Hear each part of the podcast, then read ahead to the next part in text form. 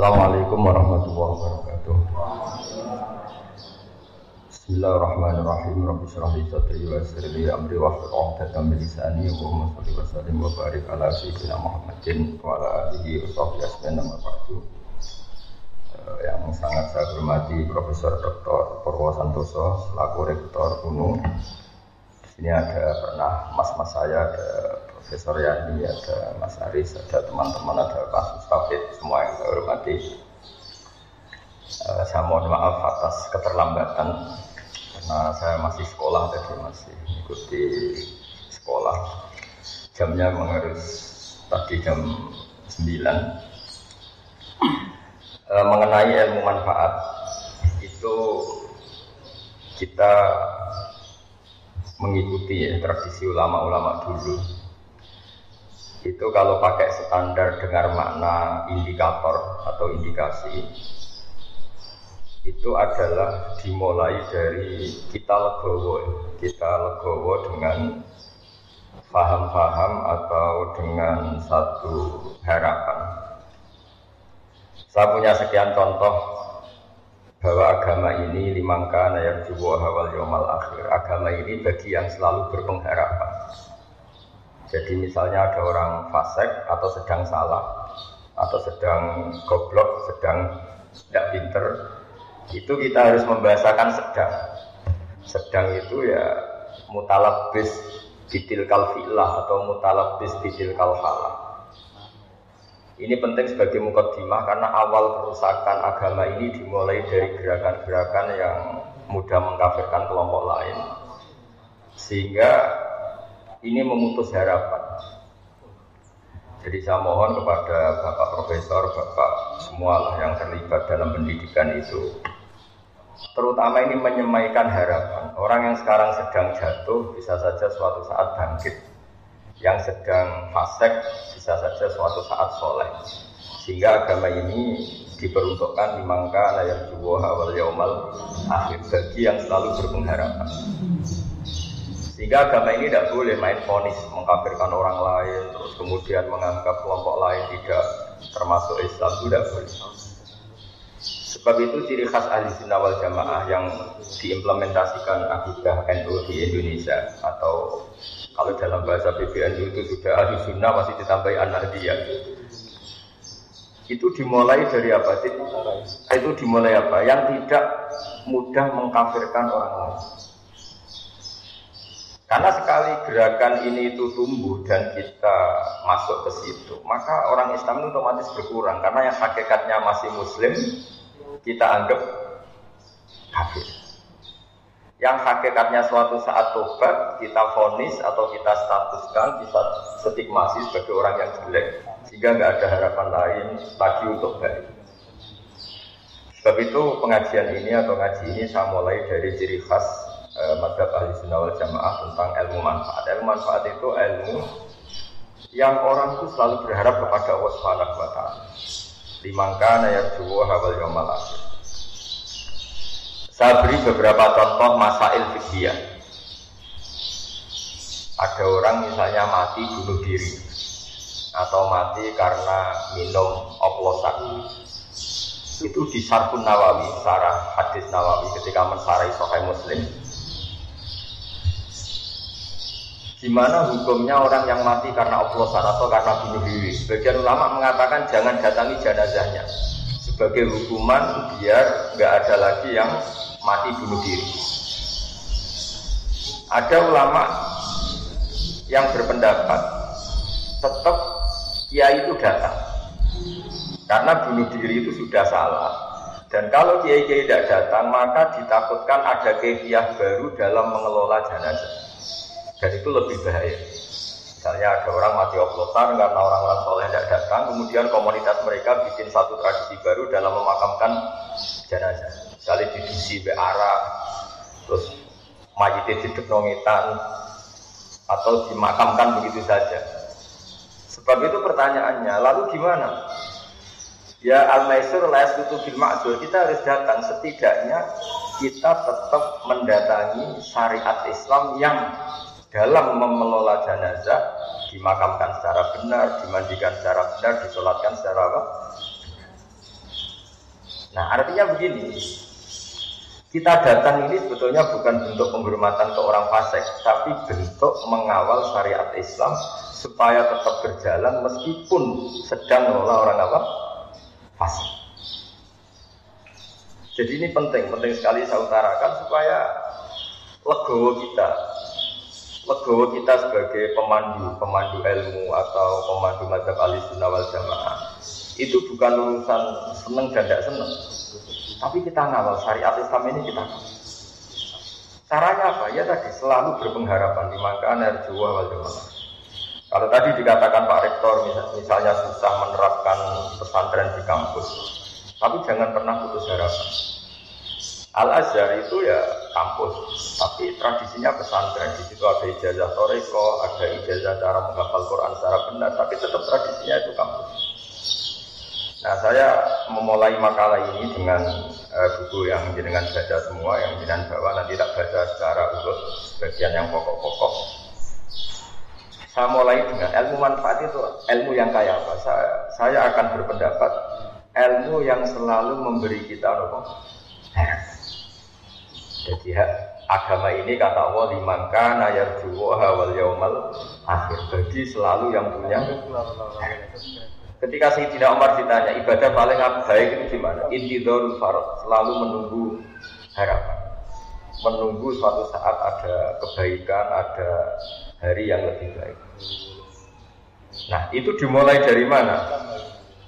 Dimulai misalnya seorang bapak yang awam, yang mungkin lugu atau bodoh selalu bilang, "Lek Joko ya bapak." Akhirnya anaknya sekolah dan lebih baik. Ada orang yang nyuwun sewu mungkin dia maling atau copet atau apa. Kalau ngandani anak itu bapak kok terus ngelakoni di penjara, gue tuh sampai nasibmu koyok bapak. Dan dari harapan seorang bapak yang terpidana ini kemudian lahirlah anak-anak yang soleh.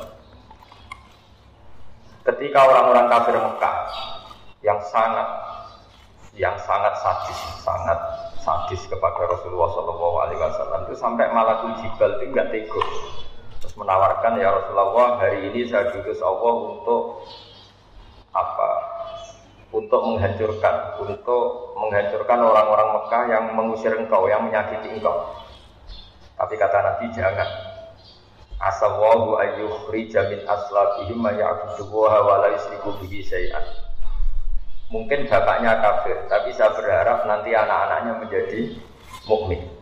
Jadi orang yang kafir saja Nabi tidak butuh harapan. Ini bukti itu ada di hadis Sahih di Bukhari. Dan betul, Abu Lahab punya putri namanya Durrah. Ada yang baca Darrah, itu mukminah solihah. Abu Jahal punya anak namanya Ikrimah, ini termasuk Sahabiyun Jalilun. Jadi agama ini digerakkan oleh harapan Dimangkan ya dua Bahkan ketika bapaknya belum Kan banyak sekarang di Indonesia Banyak di Indonesia itu orang yang nggak bisa baca Quran Anaknya hafid Dimulai dari mana? Dimulai dari sebuah apa? Harapan. Dimangkana dua awal malahan. Sebab itu dalam sebuah kitab Jami'u Usulil Aulia, kitab tentang para wali, itu Abu Hasan Asadili pernah mimpi. Di situ ketemu Nabi Nuh dan Nabi Muhammad SAW dalam mimpi. Itu Nabi Nuh digojok begini sama Nabi Muhammad. Andai kan Nabi Nuh tahu bahwa dalam tubuh orang kafir bisa saja ada sperma-sperma nasamah namanya kalau dalam bahasa Arab yang suatu saat ini jadi mukmin. Misalnya Abu Jahal, ternyata dia menyimpan nasamah, yaitu nanti jadinya ada Ikrimah bin Abi Jahal. Mungkin buyut-buyut kita, orang-orang di negara-negara Eropa, mungkin banyak yang banyak kafir. Atau yang karuan ya di Arab. Di Arab itu banyak orang kafir yang yang yang karuan di kitab itu Abu Jahal punya anak Ikrimah, Abu Lahab punya anak Dar. Andai kan Nabi Nuh tahu bahwa orang-orang kafir yang beliau pasutkan itu mati, padahal di tubuh mereka tersimpan nasamatan mukminah. Bisa saja tersimpan calon-calon orang mukmin, maka mada ala kaum maka tidak akan masukkan kaumnya. Artinya apa?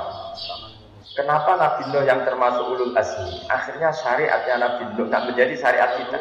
Karena syariat kita tidak boleh Robbila Tazar alal arti minal kafirina Daya. Karena yang sedang bodoh bisa saja di situ tersimpan calon-calon profesor, calon-calon doktor, calon-calon ulama. Padahal bapaknya awam atau lugu. Maka Bapak Purwo, Pak Profesor Purwo, saya pernah ketemu profesor juga di Jogja cerita Gus sebenarnya saya dengan bapak saya itu entah pinter mana. Kok sampai cerita gitu ya, bapak saya ini petani udun, punya anak profesor. Saya profesor, anak saya naik SMP saja kesulitan. Biasanya ini pinter siapa? Makanya cerita yang favorit di Basiber abahnya Mbah Mun itu. Ada orang awam duduk punya anak alim alam. Setelah punya anak alam alam ini anaknya ini punya pondok besar.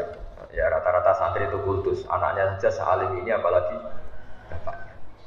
Suatu saat bapaknya ke situ, sholatnya ya ada bener, wudhunya ada bener. Santri itu masih bisa mentakwil. Ini mungkin jadab, jadab itu bahasa khusus pondok, mungkin punya perilaku khusus loh, yang sudah terbebas dari syariat. Suatu saat bapaknya ini kencing dekat musola, jadi sudah agak bisa ditakwil. Wah ini kali ini bodoh betul ya. Singkat cerita si santri memberanikan diri matur kiainya, Pak Yai, saya ini kecewa. Dulu saya kira bapak anda lebih pintar dibanding anda karena anda alim betul. Ternyata bapak anda ini bodoh kata-kata sang kiai tadi, orang dong bapakku itu pinter. Sing bodoh itu mbahku. Kenapa bapak jenengan pinter? Karena memutuskan punya keputusan terbaik dalam hidupnya, yaitu saya dipondokkan. Artinya saya jadi orang ahli. Nak mbahku bodoh, berkora atau mondok no. Artinya apa? Generasi bodoh itu bisa diakhiri. Maka sebetulnya seorang yang bodoh itu ya sedang bodoh. Bisa saja di sini menyimpan menyimpan tadi nasamatan sing mukminatan, nasamatan alimatan, nasamatan sing mu'jibatan. Sehingga kalau dalam ngaji nahu, ini juga orang-orang ulu juga harus ngaji nahu. Bahasa nahu itu manusia itu berstatus seperti isim fa'il. Isim fa'il itu kalau fasikun berarti sedang fase, bukan permanen fase. Seperti kita misalnya mungkin kita solikun, ya sebetulnya sedang soleh, bisa saja kita suul khotimah. Sehingga tetap disuruh berdoa ya mukalibal qulub sabit qalbi alaki. Lalu gerakan-gerakan ekstremis itu tidak mau belajar seperti ini. Kayak apa dulu Abi Sufyan musuhi kajian Nabi, tapi akhirnya mukmin. Semua perang orang kafir itu dipimpin Abi Sufyan. Dulu ketika Nabi orang Islam kalah di perang Uhud, panglimanya orang kafir itu wahsi. Apa itu? Eh, Khalid bin Walid. Tapi akhirnya Khalid bin Walid masuk. Orang yang paling biadab di perang Uhud itu Wahsi, yaitu yang membunuh Sayyid Hamzah juga akhirnya Islam. Maka ilmu nahu itu penting berarti fasikun ya di terjemahannya sebetulnya sedang fase, bukan berstatus fase, bukan berstatus permanen. Sehingga itu dipelajari oleh ulama-ulama. Kenapa? Karena dengan cara seperti itu ada harapan. Maka saya mohon, misalnya Universitas Endo yang di Jogja, misalnya masih kecil ya berharap lebih besar, misalnya kurang baik berharap akan lebih baik. Pokoknya hasil itu jangan sampai orang itu tidak punya harapan. Maka kata Sayyidina Umar, Abdul ibadah intidorul haram. Ibadah terbaik adalah selalu punya apa? Harap dan berharap hari esok lebih baik, hari esok lebih baik. Dan awal dari kesalahan kita bermadhab adalah madhab yang takfiri, yang memutus harapan. Ya, karena maknanya mengkafirkan itu berarti menutup orang lain dari rahmatnya Allah. Karena maknanya kafir itu penutup. Sehingga dalam sebagian bahasa Arab petani itu bahasa Arabnya kufar. Karena maknanya itu penutup biji-bijian di tanah. Jadi bahasa kafir itu makanya bahasa kafir kadang dipakai lain sakartum la azidanakum wa lain kafartum. Kenapa dikatakan kafartum? Karena menutupi nikmat yang diberikan Allah ke dia. Pengingkar nikmat. Sehingga bandingannya kafartum dengan apa? Sakartum. Nabi Sulaiman juga pernah bilang ada min fadli rabbi liyabluwani a'askuru apa. Jadi punya bahasa kafir itu tidak mesti seru keluar dari Islam itu tidak. Bahasa kafir itu bisa pengingkaran terhadap apa? Nikmat atau pengingkaran terhadap anugerah Allah juga disebut kafir. Karena bandingannya itu syukur sama apa? Kufur. Nah, kadang perbandingan itu ekstrim yaitu mukmin dan Nah ngaji ini memang saya mulai dengan rumus yang agak jelimet, tapi ini akan menjadi panduan untuk e, Nahdlatul Ulama, juga untuk para akademisi di kampus. Bahwa semuanya itu dimulai dari harapan. Dulu kita dijajah Belanda 350 tahun. Dan masyarakat kita zaman itu sangat terbelakang. Wong penjajah itu buruk, sudah buruk, kafir. Orang-orang tua kita nyeluk Belanda itu dorong. Wong penjajah berdugang dor. Mungkin andaikan saat itu ada pakar sudah putus asa. Bagaimana bisa menggerakkan masyarakat yang saking bodohnya itu penjajah dipanggil dor. Kayak apa susahnya pas itu? Kita ini bisa menggerakkan masyarakat itu kalau punya kesadaran melawan. Kok kesadaran melawan? Nganggep penjajah ini tuannya, majikannya. Kamu bisa mendidik orang melakukan perlawanan dengan cara berpikir seperti ini. Kayak apa? Tapi para pejuang kita, para ulama kita, para kiai kita tidak berhenti ber. Ada saja celah untuk mendidik mereka supaya mau mau melakukan perlawanan. Padahal saking lucunya, wong penjajah kok diundang dong. Duh, kayak apa? Susahnya tapi barokahnya punya harapan bergerak kemudian akhirnya kita jadi merdeka. Orang-orang desa yang jadi buruh gara-gara jadi buruh lama, roh enak wong sugih, duwe akeh rumahnya AC nan kulkasan. Terus punya harapan muga anak ora kaya aku. Periode anak sudah jadi orang yang tidak buruh. Banyak orang yang sudah buruk periode anak itu sudah hafal Quran. Banyak orang yang nggak tamat SD periode anak sudah dosen. Makanya PR kita setelah kita jadi anaknya orang awam, jadi dosen, jadi dokter. Apa kita setelah jadi dokter bisa lebih baik? Nah ini ini PR. Jadi ilmu manfaat itu dimulai dari cara berpikir itu selalu punya. Makanya kalau dalam balaghah di balaghah pesantren, kenapa Nabi Adam itu ditobati Allah? Padahal salahnya sama-sama salah. Iblis ya salah melanggar perintah Allah. Adam juga salah melanggar perintah Allah.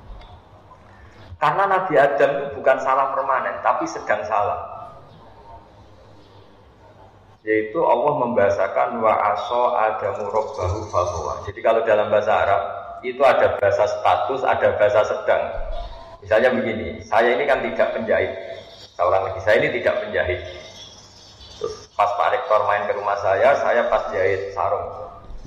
Itu mesti bahasanya ro'ay tuhu yakutu sauban atau ro'ay tuhu khoto sauban. Saya melihat Gus Bahar sedang menjahit. Sedang menjahit ya sudah sedang menjahit, tapi saya tetap tidak pen penjahit. Adam itu hanya dibahasakan Allah wa aso adamu rabbahu bahwa Itu sama dengan bahasa khoto fulanun atau Ada orang menjahit baju. Ya sudah menjahit saja, tapi tidak penjahit. Jadi tidak boleh kamu bahasakan Adam itu pendosa, tapi sedang Nah, ilmu-ilmu seperti ini mulai hilang karena orang itu lebih menganalisis nuruti pikirannya, khayalnya daripada mengikuti kaidah. Padahal kalau dalam kaidah, seperti yang saya utarakan tadi, bahasa fase itu isim fa'il. Isim fa'il itu zamannya itu hal sama istiqbal. Kalau hal itu sekarang. Berarti sekarang sedang fase orang itu sekarang sedang kafir. Tapi mana di kita tidak pernah tahu kaifa akibatnya nanti akibatnya kayak apa. Kayak apa kita perang Uhud? Bencinya kita sama Wahsy karena membunuh Said Hamzah. Bencinya kita sama Khalid bin Walid karena dia panglima perang orang kafir. Tapi apa yang terjadi? Khalid bin Walid akhirnya masuk Wahsy sama Mungkin sebagian mahasiswa, ini juga sekaligus nyambut mahasiswa baru, mungkin sebagian mahasiswa kecewa punya bapak yang lugu, yang awam, mungkin yang jualan pentol, mungkin yang apa. Tapi justru itu menginspirasi anak-anak untuk tidak punya nasib kayak bapak. Sementara kadang yang kita anaknya orang mapan, justru inginnya nuntut yang bersifat material, materi. Jadi akhirnya apa? Setelah yang anaknya orang awam, anaknya orang begini jadi orang, nanti jadi kebanggaan. Saya ini anaknya orang biasa bisa jadi dekat. Tapi yang menggerakkan itu apa? Yaitu harapan. Makanya ciri khas madhab ahli sunnah wal jamaah adalah tidak boleh mengkafirkan orang lain karena dengan itu berarti Anda memutuskan hubungan Allah dan hambanya. Gak boleh. Anak saja gak boleh dipisahkan dari orang tuanya. Gak boleh kamu menjual pedet atau anak sapi terpisah dari indukannya yang masih apa menyu menyusu. Apalagi ini atafrik benal abdi warobdi. Kebutuhan dasar seorang manusia adalah berhubungan dengan Tuhan. Lalu orang ini kita putus hubungannya dengan apa? Tuhan. Dan begitu seterusnya. Sehingga tadi Nabi, meskipun yang menyakiti Nabi ini orang-orang kafir yang sangat biadab, ketika mau dihabisi sama malaikat Jibal, itu Nabi masih ngendikan bal arju ayyukhrijawahu min aslabihim ma ya'budu wa la yusyriku bihi Jadi ini yang sedang kafir saja Nabi tidak berhenti berpeng. Saya sering ketemu bapak-bapak itu cerita ke saya. Gus dulu tidak puasa gara-gara anaknya ikut program ikro atau kiroati atau yang bu pokoknya ikut TPA. Itu anaknya puasa masih kecil. Karena masih kecil puasa itu digendong Lama-lama bapaknya ini malu, anakku itu kayak poso, akhirnya itu poso. Kalau wisuda khataman Quran itu banyak bapak-bapak itu nangis. Kalau ditanya itu ya beliau-beliau ini kadang nggak bisa baca Quran, anaknya bisa hafid. Wisuda kampus juga sama. Kadang bapaknya saya wis pada aneh gak parlentes, gue itu duit so. Anaknya kadang kumpul. Coba kalau kita melihat orang awam langsung tidak berpengharapan, maka generasi berikutnya akan hilang. Karena kita memutus apa? Makanya agama ini bagi siapa? Limangkana yarjuboha wal yawmal Agama ini bagi siapa yang selalu punya Indonesia pernah gak merdeka Pernah ada gestok, pernah ada apa saja Dan sekarang baik-baik saja. Sekarang juga ada masalah pandemi, masalah apa. Tapi kita selalu berharap akan baik-baik saja. Karena agama ini limangkana yarjuboha wal yawmal Kemudian berikutnya saya akan terangkan metode dakwah, metode mengelola ilmu supaya lebih baik, lebih manfaat. Ini saya menyitir eh, mohon dibuka halaman eh, tentang apa metode tentang Sayyidina Umar di protes sama beberapa sahabat karena beliau cara mimpin itu keras sekali kalau Abu Bakar lembut sekali, jadi sama-sama dua pemimpin besar dalam Islam. Yang Umar itu keras sekali, yang siapa? Abu Bakar lunak sekali. Halaman dua berapa? Dua lima. Ya ini saya baca halaman dua lima. Jadi kan Rasulullah Shallallahu Alaihi Wasallam kita tahu ketika intakola ila rofiqil a'la, ketika pindah ke alam alam ya alam itu. Karena tentang Nabi itu gini Pak Rektor jangan sampai kita yang NU atau yang ahli sunnah wal jamaah itu menamai Nabi itu meninggal. Jadi memang kalau ulama itu aturannya agak jelimet. Pernah ada Imam Malik ketemu orang ilaena anta? Kamu ke mana Zurtu kubron Nabi saya mau ke kuburannya Nabi itu dineng sama Imam Malik orang tuh gak ditanya La takul kubron Nabi Wakul zurtun Nabi Makanya orang Indonesia itu luar biasa. Yang paling awam pun kalau ditanya, kamu kalau haji mau ke mana saja? Ziarah kanjeng Nabi. Gak ada yang keterucut bilang ziarah kuburan. Fa'inan Nabi ya hayyun. Karena menurut keyakinan kita, Nabi itu masih hidup, hanya intikal pindah ke alam barzah. Sehingga orang Indonesia itu luar biasa. Orang paling awam pun kalau ditanya, kamu mau ke mana setelah ibadah haji selesai? Mau ziarah? Nabi gak ada yang menambahi kata kuburan itu sudah jadi kultur sehingga mereka melafatkan meskipun tidak paham ya ngomongnya gitu. Kenapa umroh? Ziarah kaji Nabi. Di brosur juga gitu, ziarah ke Nabi bukan ke makamnya. Jadi itu kultur kita sampai seperti itu. Ya kita tahu Abu Bakar mengganti Nabi. Abu Bakar itu alayin, dia halus sekali. Resiko halus adalah ketika melihat kemungkaran juga tidak berontak. Dan itu masalah karena ciri utama agama Islam itu nahi mungkar. Sehingga Abu Bakar justru merasa yang mengganti beliau itu harus figur yang mewakili nahi mungkar karena beliau merasa mewakili amar ma'ruf. Sehingga sahabat tuh kaget sekali ketika ditanya siapa yang menggantikan engkau. Beliau menjawab Umar. Dua figur yang berbeda, perasaannya orang tuh nggak akan terlintas Abu Bakar kok memikirkan bahwa penggantinya itu adalah Umar. Karena ini dua figur yang sangat kontras. Yang satu sangat lunak, yang satu sangat keras. Tapi kenapa akhirnya Abu Bakar itu minta diganti Umar? Kalau kita hidup di Jogja, di Solo, di kultur yang halus mungkin senang sama figur kayak Abu Bakar. Tapi misalnya Anda hidup di Kolombia, misalnya di daerah narkoba, di daerah-daerah yang keras, Anda akan butuh kayak Sayyidina Umar. Makanya dalam tarikh itu unik. Nabi pertama kali jadi Nabi dan yang Islam sudah ada beberapa, di antara yang sudah Islam itu Abu Bakar. Tapi Islam itu diteror oleh orang-orang kafir. Kalau mengaku Islam dijotosi, mengaku Islam disiksa. Sehingga Nabi itu angen-angen, waduh nak sing Islam melunak-lunak ini repot. Suatu saat Nabi jalan-jalan melihat Umar di pasar dan beliau sedang gulat. Jadi Umar itu preman. Jadi kalau gulat itu menangan. Kata Nabi, Allahumma aizal Islam di Umar. Semoga yang mau Islam yang jenis seperti ini. Betul. Sebagai riwayat ada yang cerita Nabi doa Senin gitu, kemis sudah Islam. Pertama Islam masuk Umar, eh, Umar masuk apa? Islam. Apa yang dilakukan? Bikin pengumuman. Siapa yang mengganggu Nabi Muhammad Shallallahu Alaihi Wasallam akan saya bunuh. Sehingga gentenan orang kafir yang delik, bukan lagi orang Islam yang delik, tapi orang kafir yang sembunyi. Dan awal itu pula dimulai fasdak di Matumar. Artinya apa? Figur kayak Abu Bakar itu belum memenuhi kebutuhan ketika ketemu orang kafir-kafir yang rese tadi. Sama, Nanti kan semua orang Islam itu lunak. Itu nanti kalau ketemu yang harbi ya tentu yang kita masalahkan itu kafir yang harbi yang ingin merusak kita. Bukan orang kafir yang mau berbaik sama kita. Walhasil tinggal cerita Abu Bakar ini ingin diganti Umar.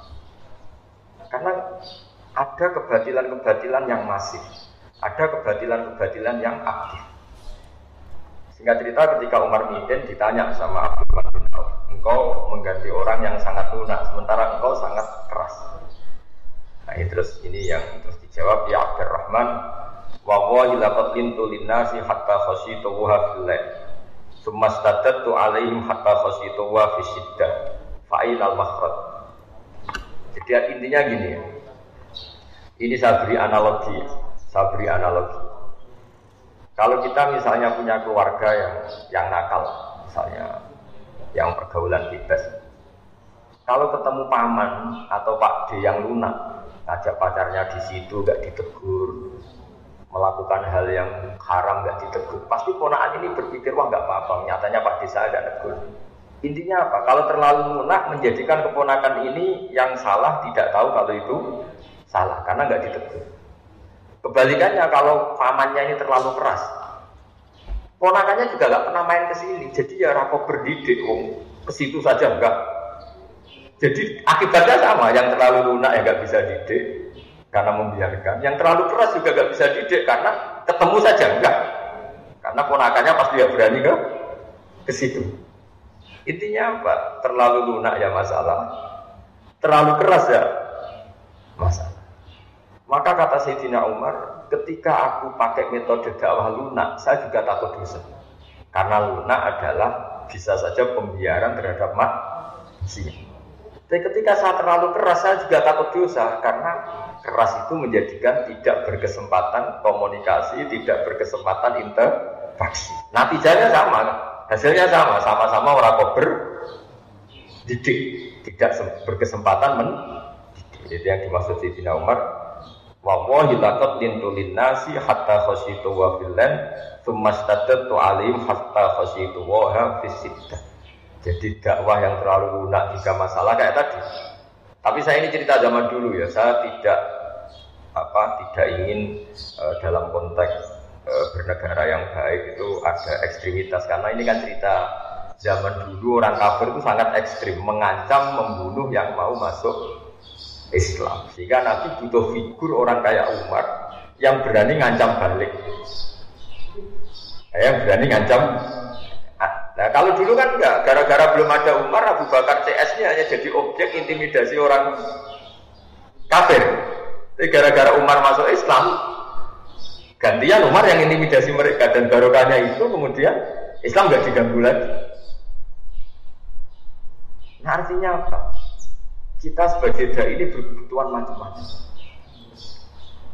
Makanya terus di fikih di, disimpulkan jika ketemu orang kafir yang harbi, yang keras, kita boleh keras. Makanya qatilul ladina yuqatilunakum perangi mereka yang merangi kamu. Sehingga ulama dulu yang merangi Belanda, merangi Jepang karena mereka merangi kita. Tapi kalau mereka tidak merangi kita, tentu kita diharapkan merangi mereka. Bayangkan misalnya zaman Belanda jajah kita, Jepang jajah kita, terus kamu fatwa yang lemah lembut. Ya repot zaman itu ya nggak nggak jadi merdeka dengan fatwanya seperti itu. Islam itu menyediakan itu semua. Ada fatwa saat perang, juga ada fatwa saat negara normal. Kalau ketika negara normal ya fatwanya tentu bil hikmati wal Tapi apa pun itu eh, sudah saya niati di sesi ngaji ini saya akan cerita agama ini limangka daya juwa wal yaumal Jadi cerita pokok yang ada di hadis sahih adalah ketika Malakul Jibal menawari Rasulullah Shallallahu Alaihi Wasallam untuk menghabisi orang-orang kafir Mekah, Nabi ngendikan, tapi saya berharap dari anak turun mereka menjadi mukmin. Ini bapaknya masih kafir. Nabi berharap generasi ini selesai dengan melahirkan orang-orang mukmin. Jadi setelah Abu Jahal itu ya sudah selesai. Karena Abu Jahal melahirkan orang namanya Ikrimah. Khalid lebih ngeri lagi. Khalid itu punya bapak namanya Walid. Wah itu lebih parah lagi. Walid bin Mughirah itu biadab-biadabnya orang Mekah yang paling mengganggu Nabi. Tapi punya anak Khalid bin Walid yang nanti menjadi panglima terbaiknya umat Wahsi kayak apa Nabi tidak senangnya sama Wahsi karena membunuh bin Nasi ila Rasulillah. Sampai saking gak senangnya Nabi itu sudahlah Wahsi iman kamu saya terima tapi tolong kalau ketemu saya kamu menghindar. Setiap saya melihat kamu saya akan ikan pamat saya Said Hamzah.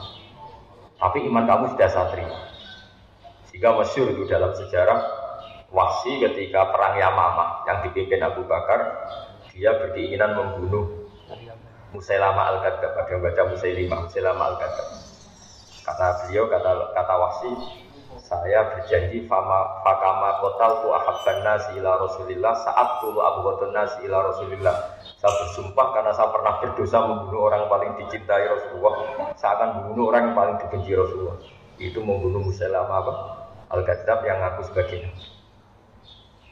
artinya apa? orang yang biadab wasi yang bunuh Hamzah sampai seperti itu Gila setelah dibunuh, disobek perutnya oleh Hindun, kemudian jantungnya dipunya. Kayak apa? Tapi Hindun akhirnya ya jadi muslimah, pasti jadi muslim. Nah kenapa bisa begitu? Karena selalu ada. Nah contoh terakhir harapan yang tidak kesampaian tapi efeknya bagus. Abdullah bin Ubay bin Salul itu ketua orang munafik. Kayak apa fitnahnya Abdullah sama Rasulullah? Tapi ketika Abdullah bin Ubay itu meninggal, itu anaknya minta supaya Nabi itu ngasih gamisnya. Sama Nabi dikasihkan. Supaya dipakai mengkafani siapa? Abdul bin Badar ini Roisul Munafikin. Bahkan setelah Nabi datang di, di, di, di itu di jenazahnya itu, keluarganya minta supaya Nabi itu Corong Jawa kan idoni, semua visinya disuruh idoni bin Barokah untuk idoni kan diturutin. Orang tuh heran semua, kayak apa salahnya Abdul bin Ubay bisa sama Nabi? Nabi itu tiap jalan satu langkah, dua langkah. Diadang sama Umar. Amat tanda kata ya Rasulullah Kala ubay kata wa kata Engkau apa enggak ingat kayak apa ubay menghujat engkau Engkau apa enggak ingat kayak apa Abu bin Ubay mencibir engkau Menghina engkau, menghina umat Islam Hati ya Umar, sudah tanah saya Umar Kamu minggir saya mau ke sana Sampai terakhir Nabi mau mensolatkan Sudah tak mau takbir Baru ada ayat turun Wala tusolli ala ahadim min humata Abada wala takum ala Terus Nabi gak jadi sholat. Tapi apa yang terjadi? Meskipun Abdul bin Ubay akhirnya Nabi gak boleh sholat. Aslama min kaumihi wa ashiroti alfu ahli baitin. Karena sikapnya Nabi yang simpatik ini keluarga Abdul bin Ubay masuk Islam semua. Wah kok sebaik itu? Orang kok sebaik itu? Jadi artinya apa? Jangan-jangan orang yang sedang mati karena oplosan punya ibu yang muslimah punya keluarga besar yang muslim. Sehingga ketika seorang kiai datang, ini menjadi simpatik. Pak Yai di api ya masih anakku mati ini ya dihormat. Keluarganya Abdul bin Ubay gitu, wong kok api kayak Muhammad, ya ya jangkar mereka masih munafik.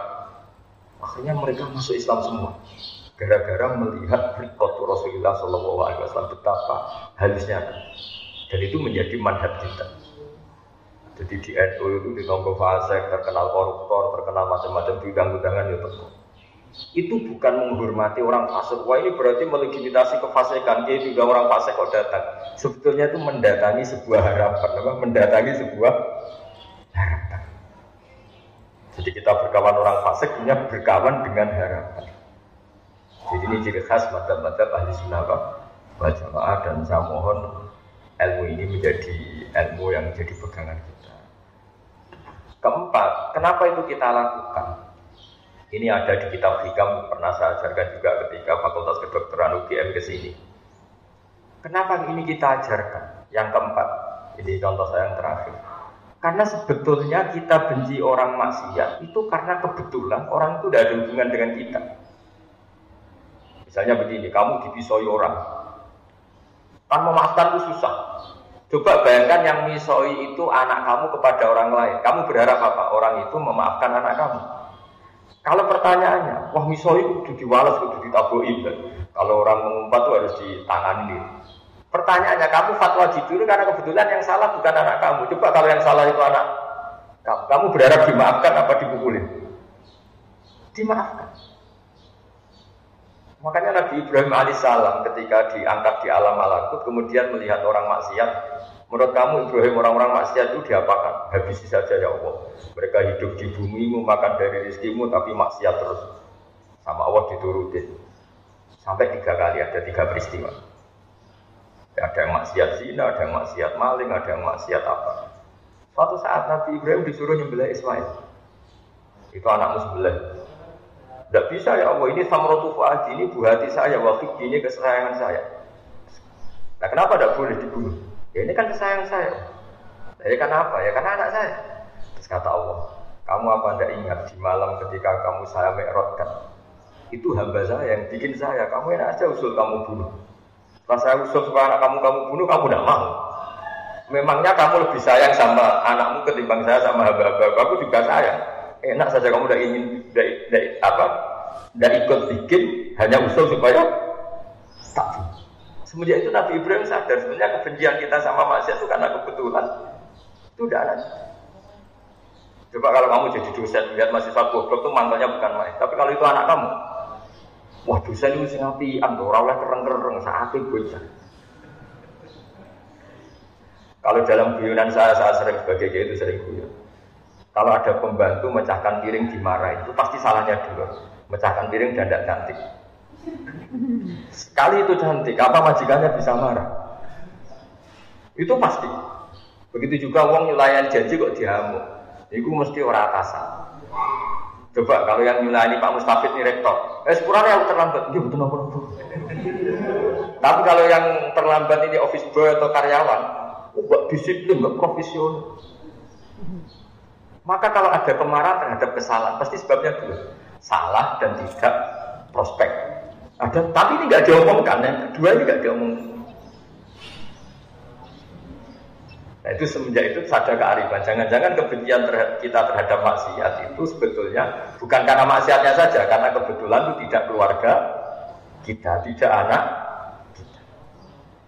Nah kearifan-kearifan seperti ini itu harus hidup di komunitas Nahdlatul Ulama, di komunitas NU, umumnya di komunitas Islam. Jadi Jangan belajar Islam dari segi lunak saja, karena kan itu yang kamu ajarkan. Nanti kita kesulitan cari metode ketika ngadepi penjajah. penjajah. Itu ya ada momennya sendiri, Islam ekstrim. Itu ada momen ketika ada penjajah. Tapi ketika negara sekarang sudah normal, kita harus semua berhikmati wawiyudil Tapi apa pun itu saran saya satu, orang nggak boleh nggak punya apa harapan. Karena agama ini dimangkana ya wal yaumal akhir bagi yang selalu punya harapan. Saya kira demikian. Assalamualaikum warahmatullahi wabarakatuh.